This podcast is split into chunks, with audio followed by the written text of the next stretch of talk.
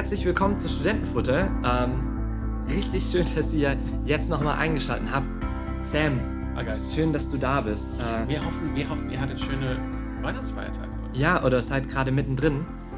Ähm, wir, wir sitzen jetzt hier nach der Aufnahme der letzten Folge, wo es inhaltlich jetzt richtig weitergeht. Das QA steht im Endeffekt jetzt noch aus. Ja. Das wird Q&A zum Thema Millennium. Genau, ja.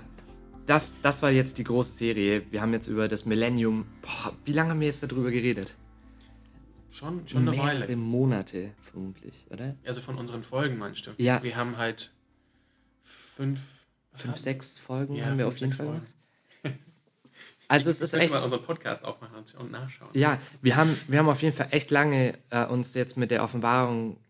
Ich glaube, wir hatten zwei Einleitungen. Ja, Jetzt dann vier. Vier Folgen. Positionen. ja, Und jetzt nochmal haben wir ähm, Offenbarung 20 ein bisschen unter die Lupe genommen. ja. Also sieben. Sieben Folgen, also es sind fast Biblisch. zwei Monate. Ja. Biblisch. Vollkommen. ja, und jetzt versauen wir es mit acht und neun, ne? Aber Naja. es war, es war schon krass. Also, ich, ich weiß nicht, ich habe jetzt mich, glaube ich, das erste Mal so richtig in diesen Monaten mit Offenbarung oder mit, ja, mit Offenbarung schon auch, aber auch mit Eschatologie allgemein beschäftigt und es war echt krass. Also, ich habe echt viel mitgenommen und habe mich richtig gefreut und es war eine coole Möglichkeit, irgendwie nochmal so tiefer einzutauchen und sich nochmal damit zu beschäftigen, wovon ich so ein bisschen auch weggelaufen bin. Ja, ich habe es ja ganz am Anfang in der Einleitung gesagt.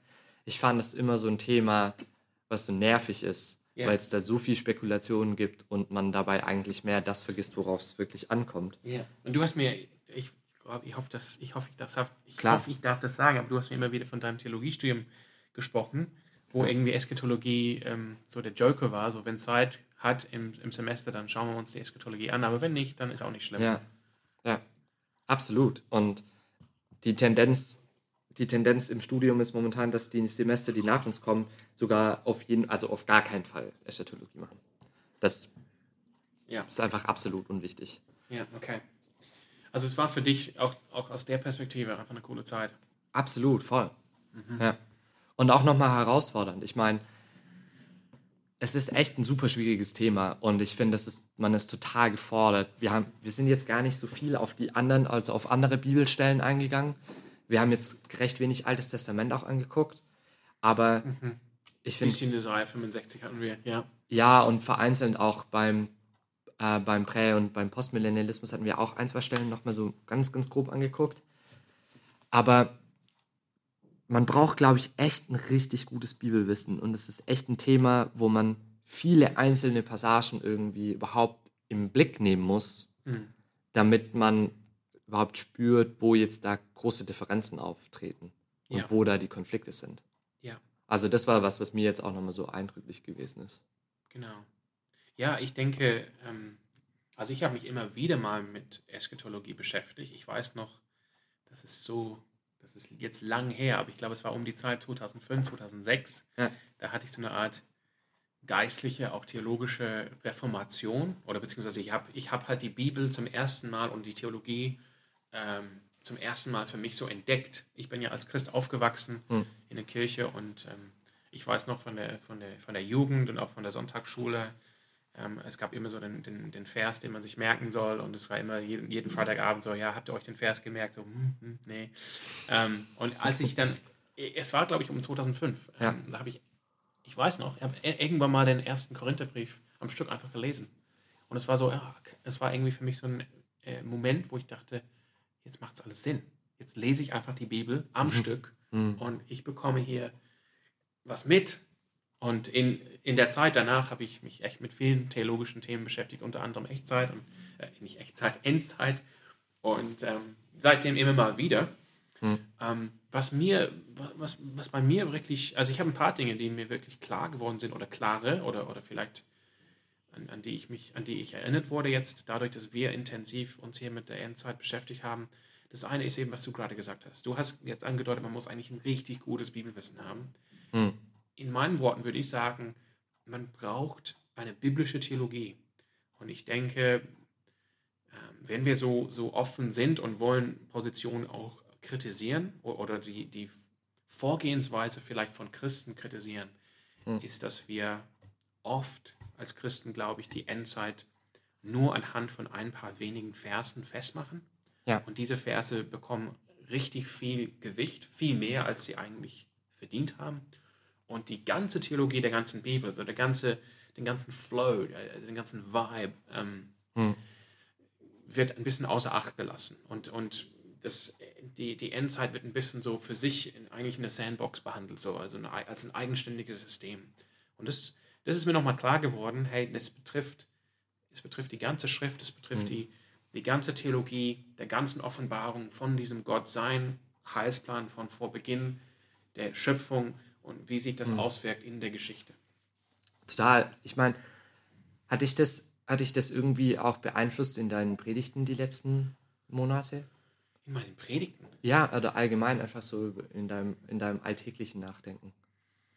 Ja, also definitiv im alltäglichen Nachdenken. Ähm, wa- was, was, was auch so ein, mir wieder wichtig geworden ist oder wo ich wieder an, ähm, wo ich wieder ermu ermutigt wurde, darüber nachzudenken, ist, ähm, ich nenne das mal theologische Triage. Also Triage heißt in der Medizin, äh, man muss unterscheiden, wer braucht unbedingt sofort medizinische Hilfe, Mhm. wer kann ein bisschen warten, wer ist eigentlich gesund und kann wieder entlassen werden, ne? vor allem in einer Katastrophe. Und theologische Triage ist ein bisschen so die Unterscheidung, welche, welche, welche Lehren oder, oder welche Aussagen sind jetzt unbedingt nicht aufzugeben, sondern festzuhalten als Kern des Glaubens. Ja.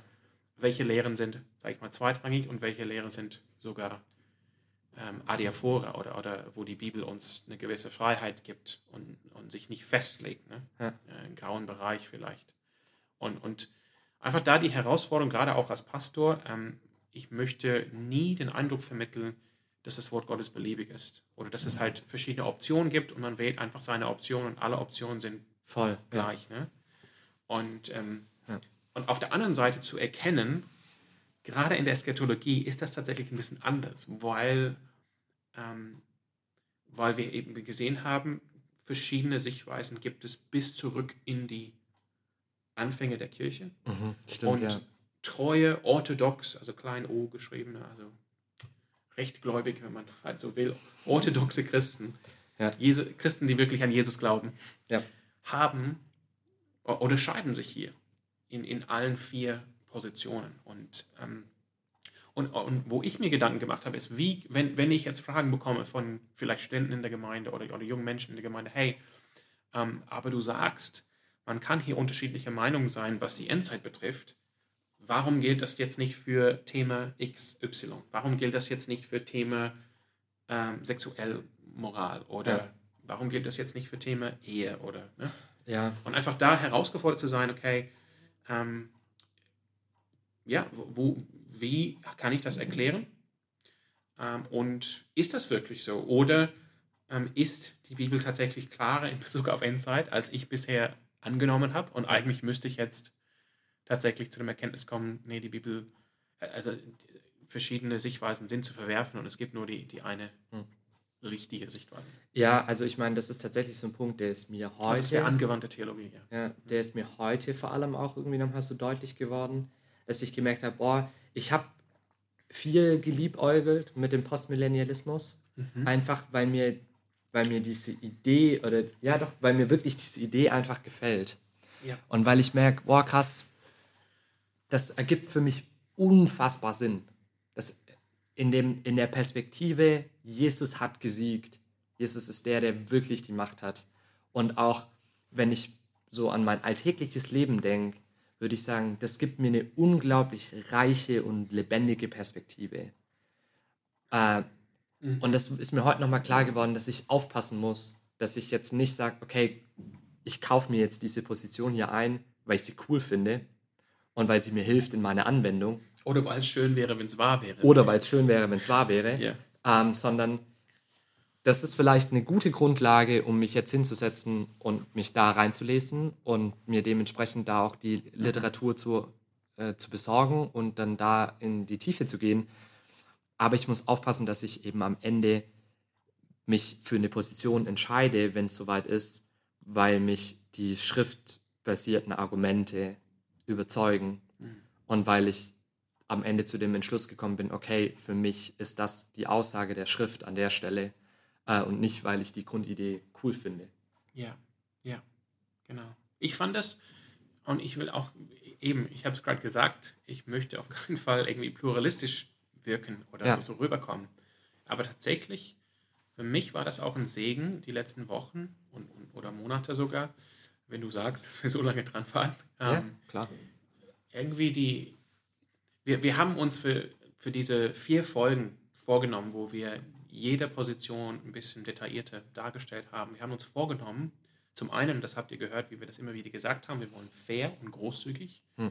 ähm, mit allen Positionen umgehen und nicht irgendwie voll Partisanen rüberkommen, so wir sind eigentlich heimlich Arminalisten und deshalb finden wir die alle Positionen schlecht oder wir sind heimlich Kriminalisten und ja, ja. Also wir wollen wirklich fair und wir haben uns die Herausforderung gegeben, wirklich nach Stärken und Schwächen der einzelnen Positionen zu suchen und zu überlegen, hm. was hat das für eine Wirkung auf meinen persönlichen Glaube als Christ, wie ich so die Welt betrachte oder so mein Leben lebe oder wo lebe ich hin mit meinem Leben und was hat das auch für eine Wirkung auf eine Gemeinde oder auf ja. Kirche allgemein. Ja.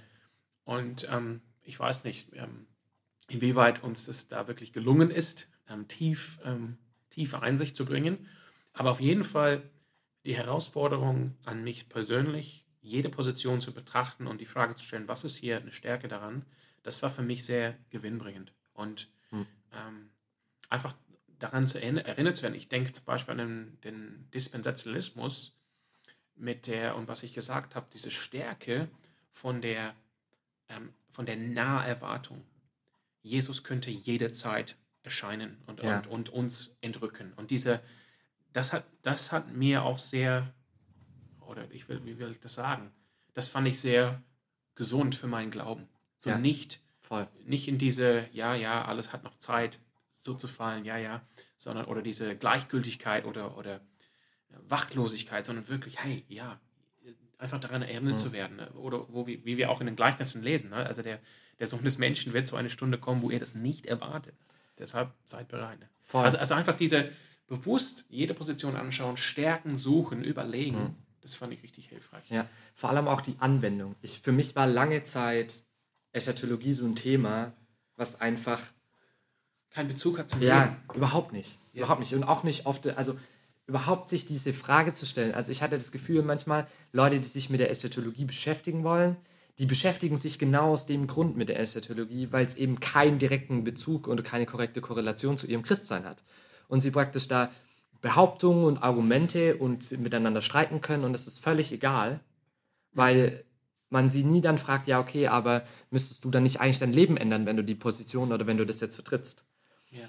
Ähm, und da nochmal irgendwie zu sagen, okay, nee, stopp mal, das hat auch eine Auswirkung. Wenn die vielleicht jetzt nicht so explizit ist, wie wenn wir ein ethisches Konzept anschauen würden, weil dann ist ja klar, okay, wenn du das Konzept vertrittst, dann musst du das auch leben, so. Ja. Äh, sondern dass es eher mehr so einen indirekte Perspektiven-Einfluss hat, also was ist so meine Gesamtperspektive, aber trotzdem da nochmal sensibel zu werden. Das war auf jeden Fall was, wo ich sagen würde, ah oh, ja, das war voll wichtig für mich, um überhaupt auch die Bedeutung und die Relevanz des gesamten Bereichs irgendwie auch nochmal mhm. in den Blick zu nehmen und zu sagen, okay, wovon will ich mich eigentlich prägen lassen? Ja. ja. Und das hat mir auch nochmal gezeigt, dass auch wenn wir jetzt nur über das Millennium geredet haben, ja. ist eigentlich die Eschatologie so viel reicher und es gibt eigentlich Themen, die persönlich, würde ich jetzt fast sagen, eigentlich viel wichtiger sind. Also. Ja, wie meinst du? Wir müssten eigentlich nochmal. Eigentlich, das ist das Wort des Tages. Okay, wir müssen tiefer nochmal uns die richtige und ehrliche, historische, orthodoxe oder was auch immer Hoffnung anschauen, die wir Christen eigentlich vertreten. Ja. Das ist was, was so verloren ist. Und ich habe jetzt letzte Woche durfte ich den ähm, dürfte ich die Predigt halten im Weihnachtsgottesdienst hier der Hochschulgruppen in Freiburg. Mhm. Ähm, und ich bin über die Stelle in Römer 9 gestolpert, äh, nee, in Römer 5 gestolpert, wo Paulus sagt, hey, was ist jetzt eigentlich das, was gewinnbringend ist durch den rechtfertigenden Glauben, den wir als Christen haben. Und er sagt, hey, wir sollen uns rühmen der Hoffnung auf die Herrlichkeit. Also mhm. Hoffnung ist so ein riesiges Ding. Also das, was noch kommen wird, das ist das, worauf Paulus so pocht und worauf er hofft und was irgendwie so eine Stärke in seinem Glauben eigentlich ausmacht. Ja. Ähm, und wir müssten eigentlich auch nochmal im eschatologischen Sinne auch über die Hoffnung der Christen reden. Ja, ja ich, ich kann das nur unterstreichen. Meine Sichtweise hat sich geändert vor einigen Jahren, Ja. ähm, als, als tatsächlich, als ich das Buch von N.T. Wright gelesen habe, überrascht durch Hoffnung, glaube ich, heißt das Buch auf Ja, Deutsch. überrascht durch Hoffnung, surprised by hope. Surprised by Hope, ähm, im Anklang an C.S. Lewis, Surprised by Joy. Und ähm, ja, nicht, dass N.T. Wright der Einzige wäre, der das erkannt hätte oder das Buch irgendwie das einzige Buch wäre, wo das klar also Das habe ich mittlerweile erfahren. Aber das war für mich so einschlägig, so, ja, genau, die Hoffnung, die ich habe als Christ, ist nicht, oder, oder das, wor- worauf ich nach vorne schaue und erwarte, Ja. ist nicht ein Antichrist oder ein Trübsal oder der Wiederaufbau eines Tempels in Jerusalem oder eine Entrückung, was weiß ich, sondern die Hoffnung, und das ist sehr deutlich im Neuen Testament, äh, nicht, dass darum solche Dinge wie Antichrist oder Jerusalem oder Entrückung gar nicht erwähnt werden in der Bibel und völlig irre sind, überhaupt nicht, aber das ist nicht die Hoffnung. Die Hoffnung, die wir als Christen haben, ist zum einen, dass Jesus Christus wiederkommt. Hm. Genau, also das feiern wir eigentlich jedes Mal, wo wir das Abendmahl feiern. Ja, Wenn und wir auch dieses wenn Brot wir, essen und diesen Wein trinken, dann verkünden wir den Tod des Herrn, Ja. bis der Antichrist kommt. Nein, nein, nein, bis der Herr wiederkommt. ne? Ja. Und zum anderen, und das haben wir eigentlich recht wenig thematisiert in dieser Reihe, zum einen ist unsere Hoffnung nicht, dass wir im Himmel werden in aller Ewigkeit, Ja. sondern die leibliche Auferstehung und dass wir eingehen werden in einen neuen Himmel und eine neue Erde. ja, und das ist dann nicht auch Das muss immer wieder bekräftigt ja, werden. ja. Immer wieder bekräftigt Ja, werden. und dass es dann nicht auch irgendwie ätzend und langweilig wird. Genau. Ja, sondern dass eigentlich das Beste auf uns wartet. In der, wirklich in der physischen Präsenz Gottes zu sein, spürbar, sichtbar, Ja. eindeutig, klar und deutlich. Das müsste eigentlich das Schönste und das Höchste und das Unvorstellbarste für uns Christen sein und Ja. das, worauf wir eigentlich Aber hinarbeiten. in der Gegenwart Gottes mit unserer physischen Realität Ja. als geschaffene Ja. physische Wesen. Ja. Äh, Nicht als irgendwelche Geister, die auf Wolken schweben, sondern wirklich in, einem, in einer neuen Erde mit sinnvollen Aufgaben. Ja. Das kam auch jetzt zum Ausdruck neben dem Regieren, tausend Jahre, also Ja. dass wir nicht einfach nur rumsitzen und singen, sondern dass wir auch sinnvolle Aufgaben haben. Ja. Und also, ich finde es cool, dass du es angesprochen hast, Sam, weil ich muss ehrlich sagen, Surprise by Hope war definitiv das Buch, was mich jetzt in der Vorbereitung wirklich sehr gepredigt hat. Äh, ja, es hat mir sehr gepredigt äh, und es hat mich sehr geprägt und hat mich auch nachhaltig beeinflusst. Ähm, das ist un unfassbar stark. Also, sich nochmal diese Frage zu stellen, wo liegt unsere Hoffnung? Und das sortiert so viel auch ein. Also, Aber man muss auch, vor, man mu- man muss auch zu Recht sagen, für alle, die jetzt diese Serie von uns zugehört haben, das Ja. Buch sagt, wenn ich mich recht erinnere, null aus über das Millennium. ja, Also es, es geht Ja, es um, gibt, es gibt doch, es gibt die eine oder andere Stelle, ähm, wo es auch um die Entrückung geht zum Beispiel. Das ist was, wo, wo N.T. Wright schon auch drauf eingeht. Also, Okay. Aber das ist, ich will nur sagen, das ist jetzt nicht der Fokus des Buches. Ja. Der Fokus ist jetzt nicht, wann passiert das Millennium, Ja, sondern nee, der nee. Fokus ist, was ist der Endstand der Christen? Ja. Ne? Ist es im Himmel, also unphysisch, ähm, geistliche Realität nur, Ja. oder ist es die, die leibliche Auferstehung von den Toten Ja. und das Eingehen in einen neuen, auf eine neue Erde? Ne? genau, das ist also der Fokus. ja, er fragt sich im Endeffekt, was ist die christliche Hoffnung? Und schaut dann durch die Schrift, was das bedeutet. Ja. Ja, nee, aber es hat, also es hat mir wirklich Spaß gemacht, Sam. Und ich habe echt viel auch, ich durfte selber richtig viel Neues lernen. Und das ist cool, weil ich glaube, also wie schon gesagt, es bringt mich, glaube ich, es bewegt mich dazu, jetzt diese Reise in der Eschatologie irgendwie weiterzuführen und fortzuführen. Ja. Ja. Und es ist natürlich immer ein Luxus. Weißt du, wo es, wo es für dich jetzt hingeht auf dieser Reise, wo du, wo dein erste, wo der erste Hafen ist, den du ansteuerst?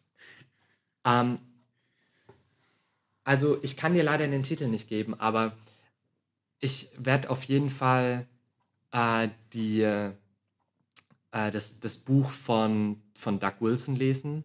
Douglas Wilson, Ja. Ähm, Postmillennialist, ja, Post, sorry, ich muss das richtig sagen, Post-Millennialist. Ja. genau, also das ist auf jeden Fall was, wo ich sage, okay, da ist jetzt, glaube ich, mein Bearbeitungsbedarf. Mhm. Ich will mir das jetzt nochmal genau im Detail anschauen und gucken, okay, was hat es jetzt damit wirklich auf sich? Und ist das was, was ich vertreten möchte aus dem Herzen? Okay. Äh, und auch was ich in meinem Verstand vertreten kann. Ähm, und da bin ich echt gespannt, wann ich dazu komme und wie es da weitergehen wird. Genau. Okay. Ja. Interessant. Was, was ist so deine nächste Perspektive? Puh. Ähm, ja, ich. Das ist eine gute Frage. Ich habe das Buch von Doug Wilson auch nicht gelesen, was wir nicht wissen, wie das heißt. Ne? Wir sind Ja. doof. Vielleicht schreiben wir das in die Show Notes. Ja. Das, es geht um Postmillennialismus. Ja. Ähm, ja, ich, ich glaube, ich habe allgemein wieder ähm, das, was wir vielleicht auch leider, ähm, wobei ich sehr, sehr happy bin mit dem, was wir besprochen haben, aber so wir, wir waren sehr fokussiert auf Offenbarung 20. Und, und für mich wäre wirklich so ein Ding, jetzt zu schauen, okay, wie lese ich Offenbarung 20 im Einklang mit Matthäus 24, mit Hm. äh, 1. Thessalonicher 4 und 5, mit 2. Thessalonicher äh, 2, mit 1. Korinther Hm. 15. Einfach diese, so ein bisschen eine gewisse biblische Theologie zu bringen. Ja, das ist auf jeden Fall was, was sich, glaube ich, lohnt. Ich meine, du hast es ja vorhin angesprochen, wie komplex das ist und dass wir eben wirklich biblisch bleiben und da rangehen. Und vielleicht ist das auch was, was wir in mal einem Stream machen können und da deine Fortschritte angucken können oder sogar tatsächlich in der Ästhetologie-Serie uns dann irgendwann mal auch mit der Ölbergrede im Detail beschäftigen können. Ja. Ähm, Mich hey, würde auch interessieren, hey, ähm, ich kenne mich aus mit ähm, Futurismus. Wir haben ja über diese vier Sichtweisen, wie die Offenbarung äh, zu verstehen ist. Ich kenne mich ähm, relativ gut aus mit Futurismus, auch mit Präterismus. Hm. Aber eben die anderen zwei Möglichkeiten, äh, Idealismus und Historizismus, da mich ein bisschen näher damit zu beschäftigen, Hm. würde, würde ich auch voll gerne machen.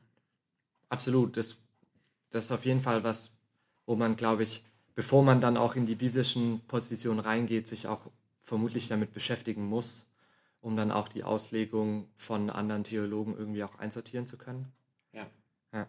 Aber bis dahin, Sam, hey, danke. Es hat richtig Spaß gemacht, die, äh, die Serie mit dir zu machen. das ist Also Richtig, mit dir. Es war super bereichernd und ähm, wir wollten einfach nochmal jetzt so, nachdem wir dieses, die Arbeit jetzt getan haben, sage ich jetzt mal blöd, einfach nochmal zusammenkommen und nochmal darüber quatschen. Und ich hoffe, dass ihr, ja, dass euch vielleicht den Anschluss gegeben hat, auch selbst nochmal drüber nachzudenken und zu reflektieren, so, hey, was hat euch in der Serie bewegt? Schreibt es voll gerne in die Kommentare oder Mhm. meldet euch bei uns. Wir freuen uns immer richtig gerne über Feedback.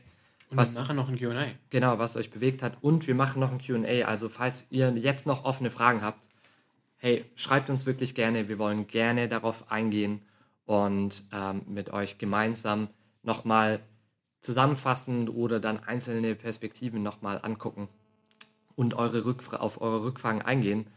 Und bis dahin, danke, dass ihr dabei wart. Richtig cool, dass ihr treu durch die Serie gegangen seid und ich hoffe, dass ihr wirklich was mitnehmen konntet und dass es uns genauso oder euch genauso viel Spaß gemacht hat, wie es uns gemacht hat. Ja. Ja.